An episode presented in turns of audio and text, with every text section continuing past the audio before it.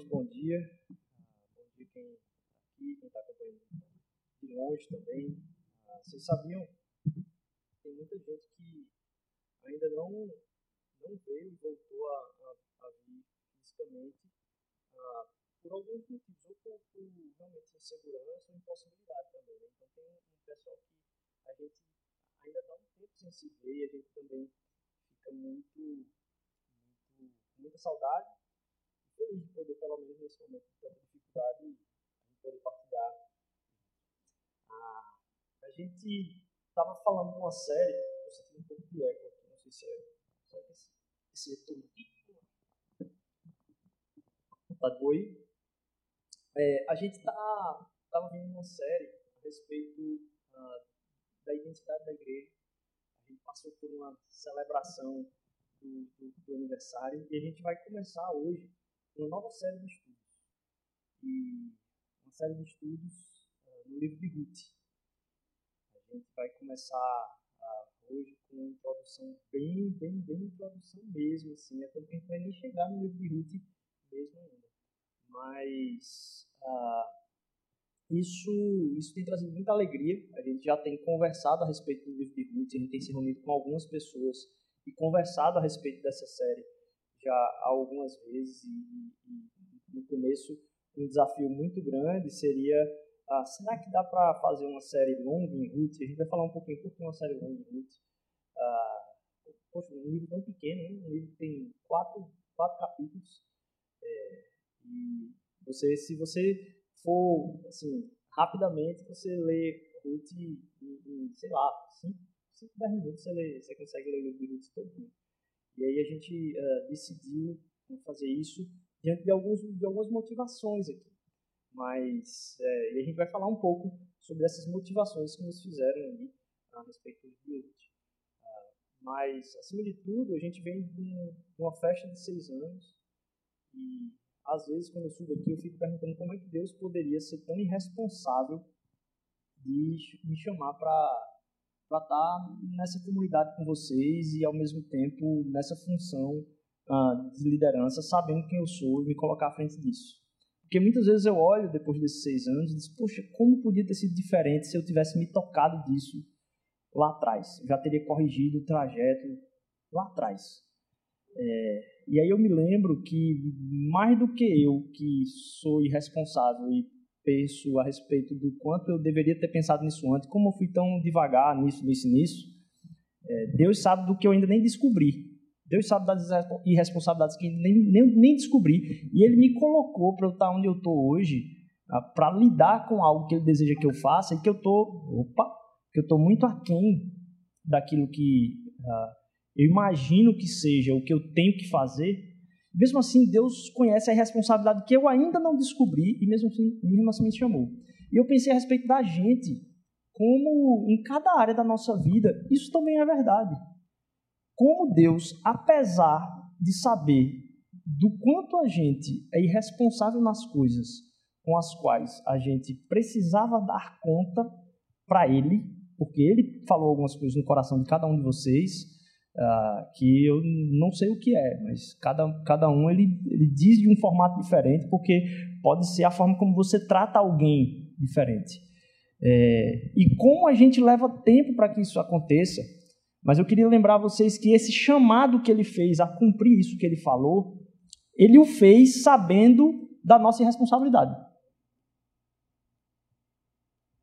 Porque ele quer entregar através daquele desafio chamado uma transformação na luta pela vivência daquilo ali. E é uma luta para a gente enquanto pessoa, é uma luta para a gente enquanto comunidade. O que é que essa comunidade tem para fazer aqui enquanto comunidade? Não CNPJ, estou dizendo, nós enquanto pessoas que nos reunimos, visitamos, é, o que é que Deus tem para a gente enquanto comunidade ah, durante o tempo que vai ter aprover a ele a, a, a, nossa existência, a nossa passagem, já já é, é, vai estar todo mundo. Ah, tem gente que se assusta com isso, né? mas já já vai estar todo mundo com as pelancas caindo, todo mundo já assim nas últimas das últimas das últimas, feliz com que a próxima geração vai estar fazendo, a gente não sabe, mas Deus deu esse tempo para a gente, para a gente ser fiel naquilo ah, que, ele, que Ele coloca para a gente fazer, mas mais do que isso, Ele sabe é, das nossas falhas enquanto não conseguimos fazê-lo, e mesmo assim o dá. E aí, ah, eu queria que a gente começasse o tempo hoje, eita, não sei se vai tem problema não. Se não, se, se não voltar, pode desligar, recolocar, tem problema não. O pessoal aí que está em casa e aqui, eu queria que vocês abrissem comigo em, em Colossenses capítulo 3, versículo 16. Colossenses, no capítulo 3, versículos, versículo 16.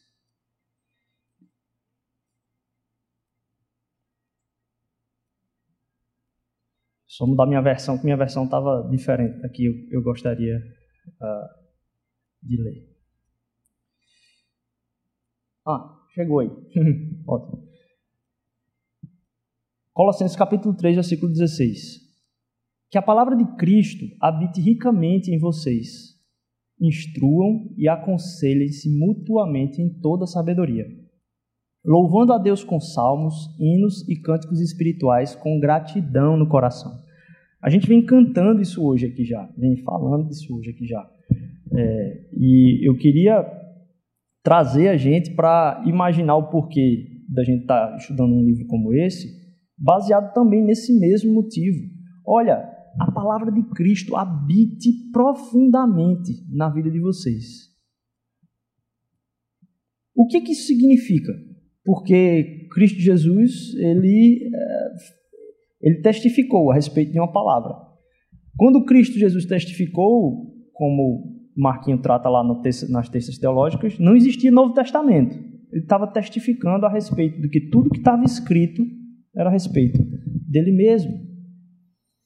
E voltando para, o nosso chamado nessa, nessa habitação da palavra de Deus, é, e a gente imaginar como é que a gente deve viver, existe uma crise muito grande ah, a olhar para a igreja brasileira no, no cenário mundial. É uma crise total, assim. E há alguns anos eu percebi o quanto um ponto crucial dessa crise não tem a ver com estilo de música, não tem a ver com cultura, não tem a ver com, com, com aquilo que a gente acha que é o diferente da igreja. Tem a ver muito mais com se aquela comunidade está vivendo a verdade que as pessoas identificam se é só fala da, da, da, da fala das pessoas, ou se não, a gente está tentando buscar isso mesmo, porque vai estar tá todo mundo errado. Mas está todo mundo errado tentando buscar esse evangelho, pelo menos. E isso é que é importante. Ah, esse é, é um livro, por exemplo, que foi escrito ah, muito tempo depois, mas a história que se passa nele é de uma época depois da época dos juízes. A época dos juízes vem antes da época do reinado de Israel. O povo de Israel, e para mim, é um dos maiores argumentos a respeito da veracidade da fé cristã. E lá vou eu entrando na, na área de, de conhecimento dos outros de novo.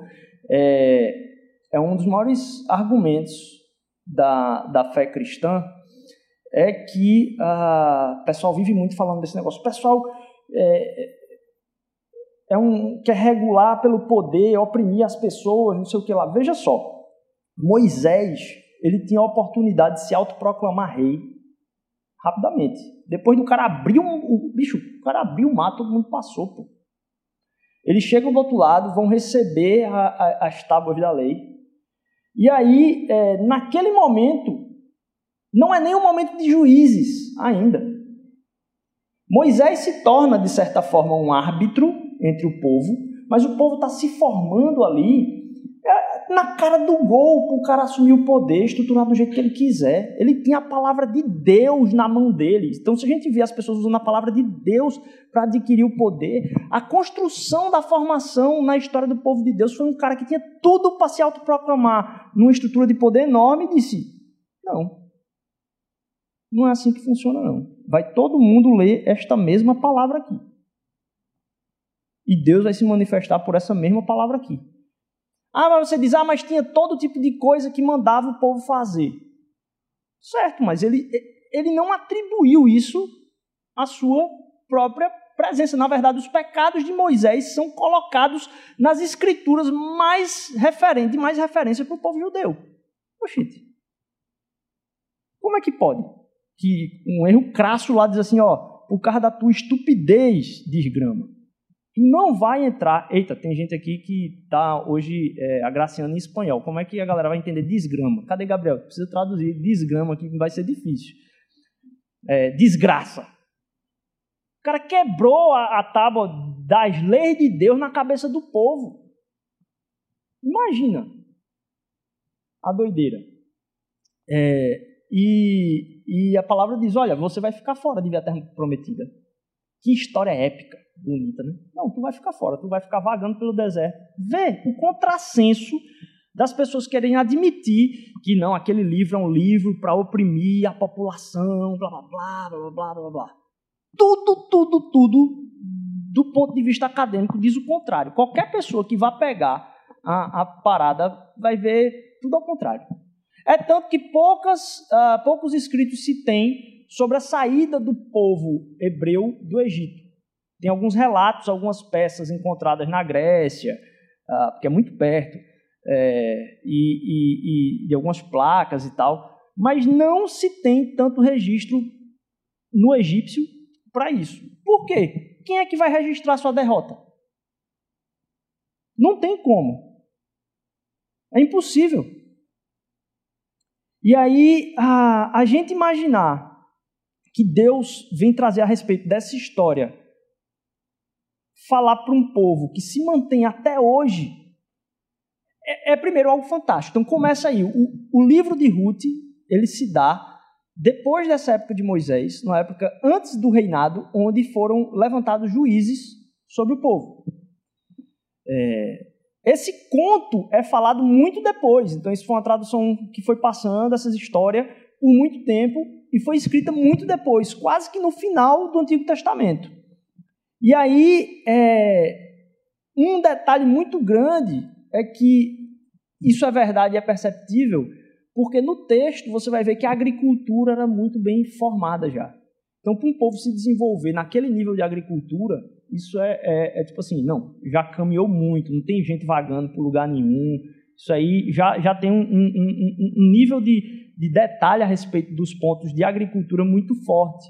Mas a respeito de Deus, uma coisa interessante é que o livro fala pouco sobre Deus.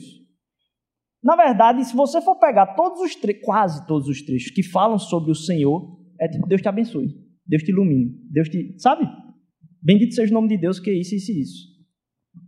Deus te abençoe. Então, o livro todo, ele não trata tanto a respeito, a palavra de Deus veio a. Não, não tem, não tem. Bendito seja o nome do Senhor que te fez isso. Ou seja, no escrito, você não precisa invocar essa, esse vislumbre, primeiro, nem épico, nem ah, de autoridade de Deus. Não, aquilo que a gente vai ler é um testemunho a respeito de um povo vivendo sob a soberania de Deus. Aquilo é o testemunho do povo vivendo a vida comum, a vida normal. De certa forma, a gente tenta manter ou, ou fazer a manutenção de um Deus que fala nos holofotes. E a gente às vezes acha que Deus fala aqui no microfone. Mas o livro de Ruth, primeiro, nos lembra que Deus fala na crise do trabalho, lá naquele dia que foi tenso, nas angústias mais peculiares e ordinárias da vida, quando não tinha ninguém com a Bíblia aberta na mão, quando não tinha ninguém com. Deus estava ali atuando. Pá, pá, pá, pá. Isso é uma história contada a respeito disso. Pode passar. Ah, próximo slide aí. Ah, sou eu que estou com o slide. Nossa, que tecnologia. É, então, por que Ruth? Trata dessa vivência da comunidade a formação da comunidade, certo? É, e dentro disso, a gente viu até aqui, só recapitulando para vocês, desde o início do ano, algumas séries de pregação. A gente falou sobre a grande história no começo do ano. A gente falou a, a respeito de uma fé sem as coisas essenciais, na época da, da, da, que a gente voltou a ficar isolado. A gente falou sobre a Casa é Sua, uma série sobre o pertencimento e a necessidade da gente se entregar para a comunidade. E uh, a gente falou recentemente a respeito do DNA da igreja. Tudo isso aponta sobre algumas práticas. Um dos motivos da gente uh, tratar sobre o livro de Ruth, na verdade, tratar sobre um livro da Bíblia, é que a gente quer trabalhar dentro da comunidade a necessidade de entendermos que quando a gente vem se reunir aqui, a gente não vem porque vai ter uma palavra massa simplesmente, mas porque a gente é a comunidade do livro. A gente é a comunidade e, e o povo que chegou até aqui porque esse livro é importante. Então alguém vai abrir esse livro e testificar a respeito desse livro na sua vida e na vida da comunidade. Isso já é um motivo suficiente para eu tentar, como a gente cantou aqui, abrir os olhos do meu coração para o que Deus quer falar através do seu espírito. É um tempo também para a gente, ao invés de colocar nas pregações da direção, a gente ruminar tudo que a gente viu desde o início do ano nas práticas internas da igreja. Para que a gente venha aqui no domingo se, se celebrar, vamos dizer assim, na celebração de Deus. É, isso é muito importante a gente entender. É, porque talvez ficasse esticado demais fazer uma série longa em Ruth. Quando eu fui começar a pegar e discutir com a galera a respeito, poxa, o que é que dá para falar aqui, o que é que dá para falar aqui, a gente viu que se quisesse podia até junho do ano que vem, brincando, sem medo de ser feliz. É, e tem muita coisa para falar. Mas a importância que a gente quer dar para a nossa comunidade em se aprofundar na própria comunidade. Beleza, vamos botar em prática no dia a dia aquilo que a gente tem visto e a gente estava tentando dar norte a respeito de como a gente vai viver após pandemia, não sei o que tal. Poxa, vamos viver isso que a gente tem profundamente. Esse é a nossa, a nossa, nosso desejo aqui, se aprofundar na comunidade e continuar na mentalidade do serviço. E aqui eu quero fazer um parêntese. Quando a gente fala em serviço, a gente imagina quem está servindo aqui. Vocês não têm ideia do trabalho que é para a galera que chega aqui cedo e da alegria que é também o cara preparar o material, galera ficar de olho aqui se está tudo saindo direitinho, o pessoal da banda, o pessoal da produção, gerência de culto, galera do acolhimento, mosaiquides, quem chega antes para talvez dar uma limpada no que viu que ficou de ontem para hoje, é, fazer um café, ver se os copos estão no lugar certo para água quando a galera passar. Tudo isso, ok, é a equipe do domingo, é um serviço fantástico. Mas eu queria ultrapassar esse, esse valor do serviço que a gente já trabalhou numa outra série aqui, para falar a respeito do motivo que a gente vem para o domingo. Porque muitas vezes a gente está na perspectiva de vir para o domingo para ser servido em alguma coisa. E a gente é servido. Eu, eu fui muito bem servido pelos meus irmãos aqui hoje de manhã, é, cantando, louvando a Deus. Cada coisa que é colocada aqui a gente é muito bem servido. Mas quem serve na mosaico não é quem está na escala. O que eu queria que a gente entendesse com o passar desse tempo é que todo mundo que vem aqui para o domingo não vem para assistir o culto, mas vem para se encontrar como enquanto povo de Deus e vem para se encontrar no espírito do serviço. Então, quando você vem para cá no domingo, você vem servir o seu irmão. Você vem com orando a Deus dizendo: Deus, quem é que o Senhor vai querer colocar na minha frente hoje para eu perguntar alguma coisa? Tem alguma coisa que alguém está passando que, poxa, talvez seja impactado pela palavra, mas precisa ouvir de alguém do lado que se preocupa. Então, quando você passar por esse corredor aí, não passa desatento. Porque todos nós viemos aqui para servir. Alguns estão na escala das equipes, isso aqui, mas todo mundo se encontra aqui no espírito do serviço um ao outro. Por quê? Você vai tentar viver isso durante a sua semana, no seu trabalho, na sua escola, na sua família. E você vai levar pancada, meu amigo. Muito. Você vai a pessoa vai dizer, isso é negócio de besta, de idiota, não funciona. Cara, deixa de ser otário. E a gente tem a oportunidade de dizer, não, não é essa a realidade que está em voga. A gente vem dizer, não, é uma outra realidade. Eu quero participar de um outro tipo de humanidade que acredita num outro tipo de, uma, de, de realidade, que é um outro reino que está estabelecido. E aí a gente vem para cá nesse espírito. No espírito de talvez alguém falar uma coisa rude. Porque a gente, como brasileiro, é expansivo. E a gente faz umas perguntas nada a ver, muitas vezes. Que muitas vezes você vai encontrar, talvez, da boca de alguns aqui, a palavra que você não queria ouvir do seu tio chato no Natal. Mas você enxergar por trás disso o coração das pessoas, da gente tentar de novo se servir cada vez mais.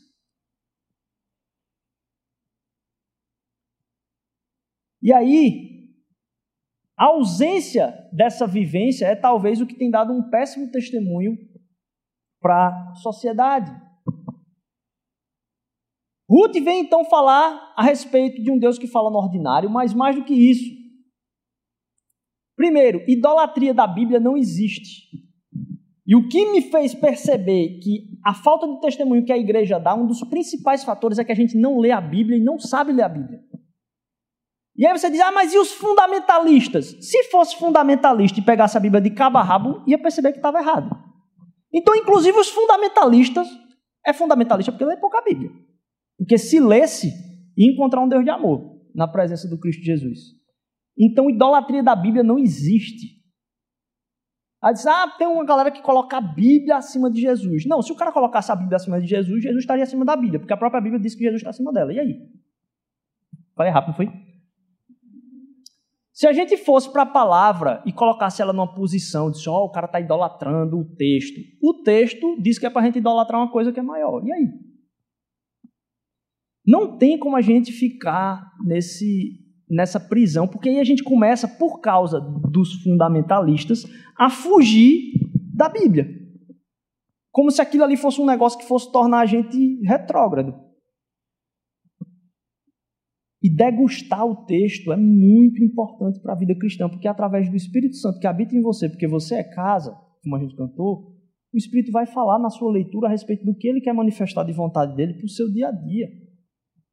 Não do que ele quer resolver de problema seu. Tipo assim, a gente vai ler a Bíblia para Deus resolver o problema que a gente já tem. Quando, na verdade, a gente deveria ler a Bíblia para que Deus desse para a gente o problema que a gente ainda não tem, mas que a gente é a resposta para ele. Ele diz, Jesus, o que é que o senhor vai colocar durante o dia aqui para mim, que eu preciso ficar ligado e não responder no impulso? Me ajuda. Então, primeiro, a idolatria da Bíblia é uma falácia. Porque quem fica vidrado nesse negócio devia ser a pessoa mais amorosa, mais paciente, mais mansa, mais. É isso que, para isso que a Bíblia aponta. E por causa disso, a gente gera nas pessoas ah, uma certa distância da palavra. A gente coloca a palavra como um obstáculo. Por quê? Porque a gente não conhece ela. E Jesus Cristo falou: vocês pecam porque vocês não conhecem. A gente precisa se apropriar que isso é um, nosso, um defeito da nossa sociedade, de ter pouca atenção ao texto, ter muito mais atenção ao vídeo, muito, as imagens estão muito na cara da gente, as telas. E a gente entender a importância de estar grudado nesse livro, para que a gente não afaste as pessoas com ele, porque a gente só afasta porque a gente é pouco apegado. Porque se a gente fosse apegado ao livro, uma conversa bela de evangelismo estaria o livro do lado. E a pessoa dizer, é sério? Tem isso aí? É, tem. É isso que esse livro fala? É, é ele que está mudando, é ele que está me moldando. E a gente começa a tratar de idolatria como se fosse algo das pessoas de fora da igreja. Deixa eu dizer, as pessoas de fora da igreja, elas não são idólatras. Elas não conhecem a Deus. Então, uma pessoa que é idólatra é alguém que não coloca Deus no seu lugar real na sua vida. As pessoas que não conhecem a Deus, Deus não tem nenhum lugar na vida delas. Então, tipo assim, não está estabelecido no coração delas nenhum lugar no qual Deus deveria estar. Como é que essa pessoa está adorando mais uma coisa que não devia? Ela está numa salada de fruta perdida e não conhece o Pai. Agora, idolatria é algo que a gente tem que pregar para quem é da igreja. Porque tendo Deus como Pai, troca Deus por outros deuses. Sexualidade, dinheiro, sucesso. A gente troca. Então, idolatria deve ser uma coisa que a gente prega para a gente aqui, porque isso foi presente na história do povo de Deus todo. Então, alguém que leu o Antigo Testamento, né, Marquinhos? Devia ter uma coisa ligada que o povo que segue a Deus é tentado com idolatria o tempo todo e normalmente cai para caramba. E a gente está passando por um momento, meu irmão, você não tem ideia do medo que eu estou, assim. Minha carne tá de 2022. Não pela política, pela igreja. Porque o meu medo é que a igreja se perca por política.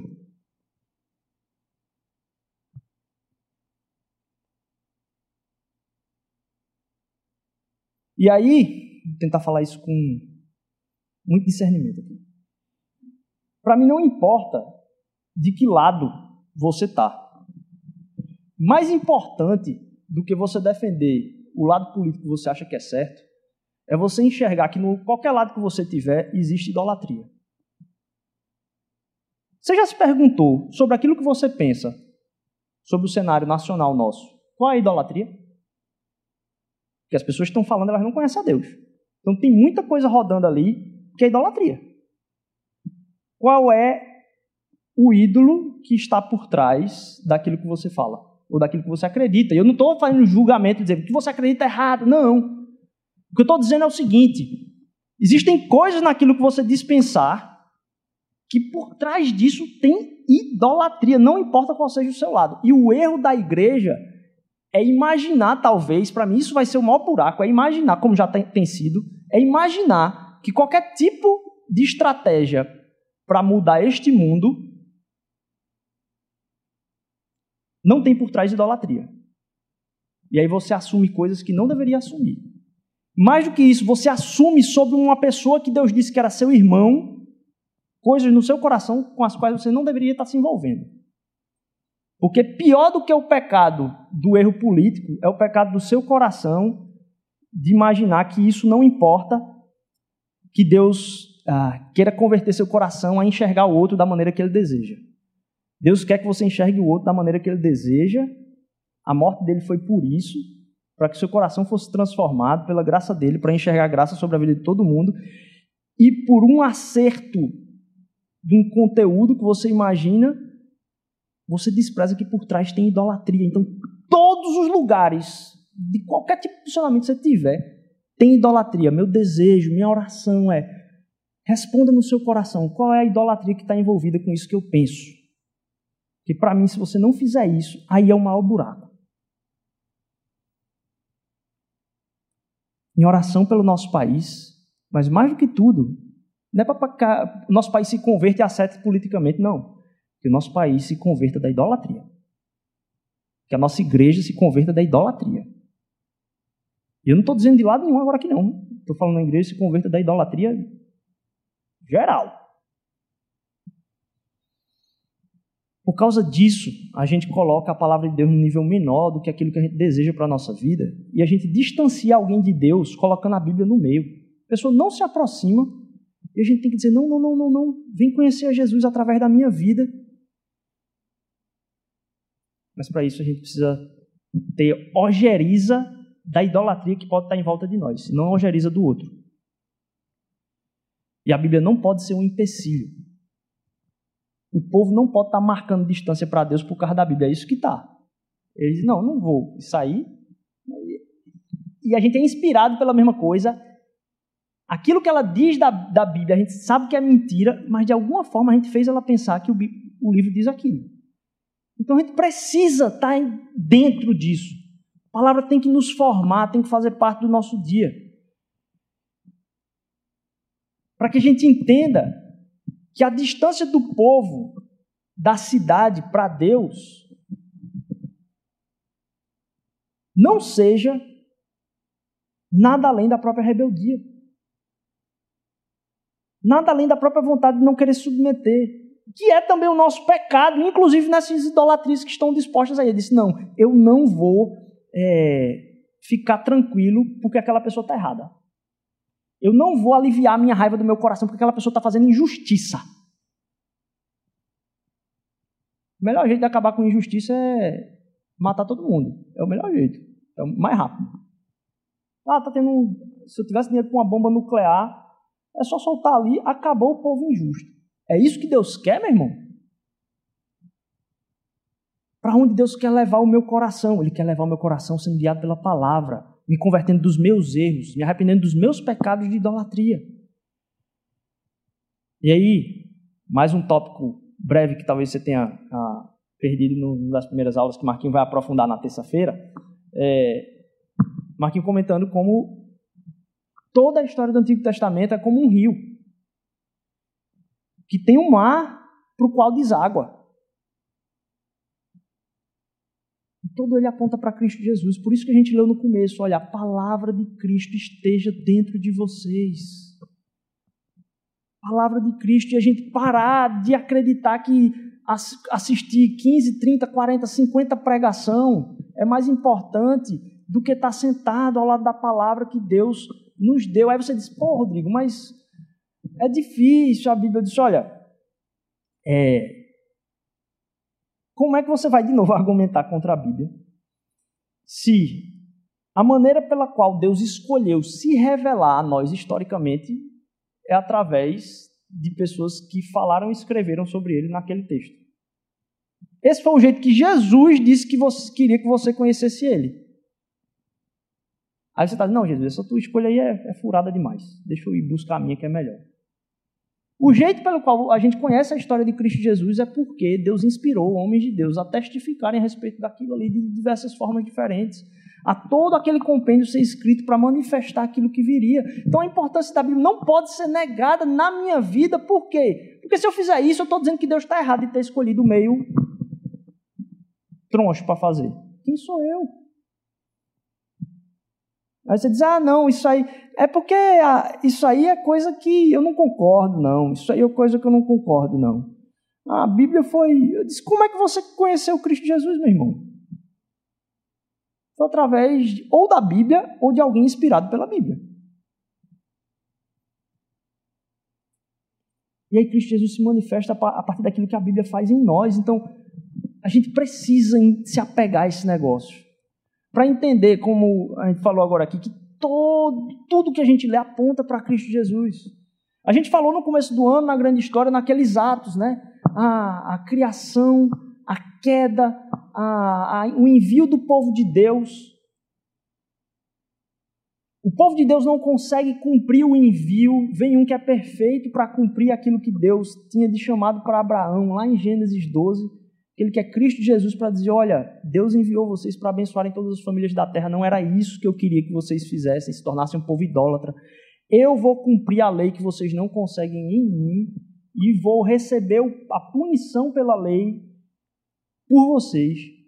E agora a igreja é empoderada num novo envio, é como se fosse um outro Gênesis 12, para viver aquilo que Deus quer.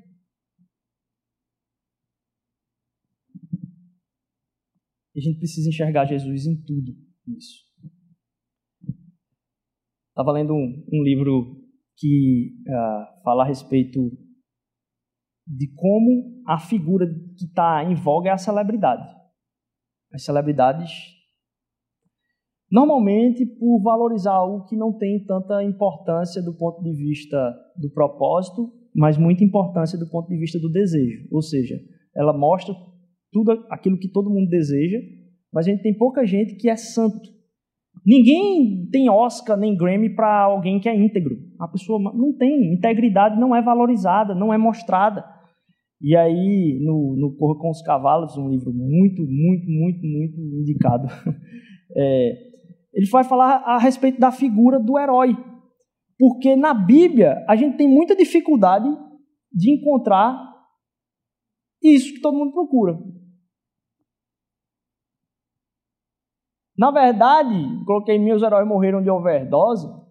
Na Bíblia é pior. É porque só tem um herói, nenhum dos outros é herói. A figura do herói, ela tenta fazer com que eu projete a minha vida na história do outro. A história do povo de Deus e da Bíblia faz questão de mostrar para você que você não vai conseguir fazer isso, vai se frustrar, porque todo mundo que está ali não presta como eu e você.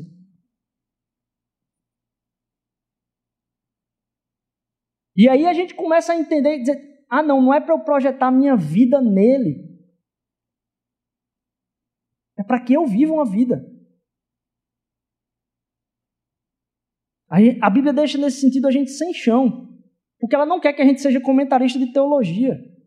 Ele quer que a gente viva. Não quer colocar ninguém no pedestal.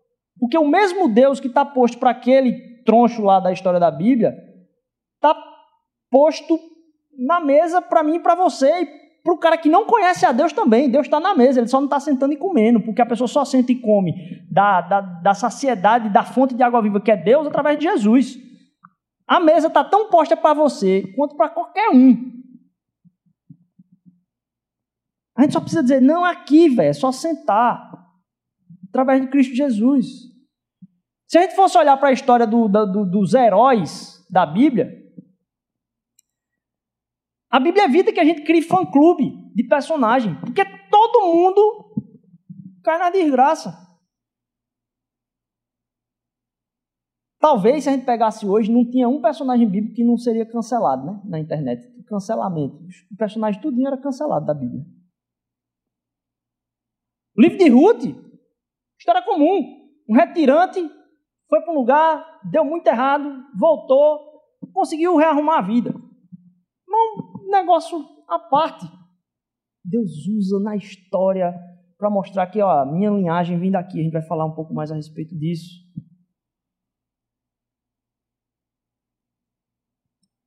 E mais, ele não diz a respeito da volta de Ruth e diz ela voltou e venceu na vida. Não! A graça de Jesus venceu por ela. Essa é a real verdade de toda a história da Bíblia. Não é que ah, vou vencer como aquela pessoa disse. Não, Cristo venceu que ninguém consegue.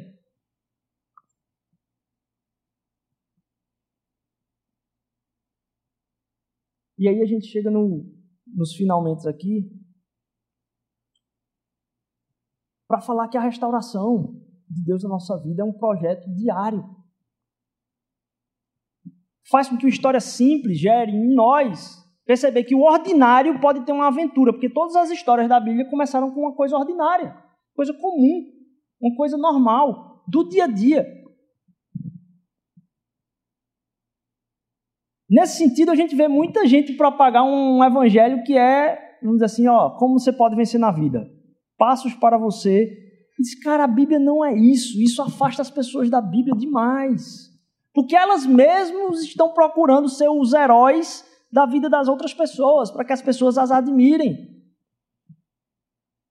E o livro de Ruth é um livro sobre restauração, mas restauração não é uma vida vencida mas é uma luta de viver no dia a dia a vitória de Cristo. Sabe, Paulo, ó, terminei minha carreira. Está tudo finalizado, é porque é uma luta, mas é uma luta para viver na vitória de Cristo. Sua semana pode ser, quando você sair daqui, como vencer na vida. Ou pode ser uma canção de gratidão, como Jesus venceu a batalha mais importante. Não saia na dúvida de como vencer na vida, mas como a certeza de Cristo Jesus, ele já venceu a batalha mais importante. E você pode viver em gratidão a isso, você é livre para isso. Não saia na sua semana como você vai vencer a vida. Mas numa canção de gratidão, como Jesus venceu a morte. Não saia na perspectiva de como vou vencer na vida, mas que Cristo já venceu a morte. Aí você diz, poxa, Rodrigo, mas falar da graça de Jesus, o que Jesus fez, isso não te deixa mais preguiçoso, mais paralisado? Tipo, Jesus fez tudo por mim, eu não tenho que fazer mais nada. Muito pelo contrário. Porque aí você vai mostrar para os outros que você não vai fazer suas coisas para ser considerado, nem considerado cristão. Você não faz nem para ser considerado cristão, você faz porque é filho de Deus. Não é para que talvez ele te aceite, mas ele me aceitou, eu lascado do jeito que eu sou. Isso não te deixa mais preguiçoso. Sabe o que deixa mais preguiçoso a gente? É o medo de levantar. Porque até o mais preguiçoso tem um bocado de ideia na cabeça. Mas tem medo de levantar. Mas as ideias estão lá. Na cabeça todo mundo sonha com várias coisas. A gente precisa sair na certeza de que, olha, tudo que a gente vê na vida, e a gente precisa ser encarnado por esse livro, que fala a respeito da história desse Deus que está conosco até hoje. Isso é poderoso demais. A gente precisa fazer com que as pessoas entendam cada vez mais. Não a lerem o livro, mas perceberem em nós como nós lemos o livro e se encantarem pelo livro através de nós. Cristo Jesus não vai deixar faltar nada, nada, nada do que ele tem para você. E ele tem uma história específica de manifestação, mesmo nas suas irresponsabilidades, traduzir a vontade dele para outras pessoas. Isso vai inspirar, porque você está aqui porque te inspirou em algum momento. Então é verdade, ele quer usar a sua vida também, para que a gente não esconda mais a nossa irresponsabilidade de Deus, mas a gente confesse ela, porque ele nos escolheu, mesmo sabendo quem somos.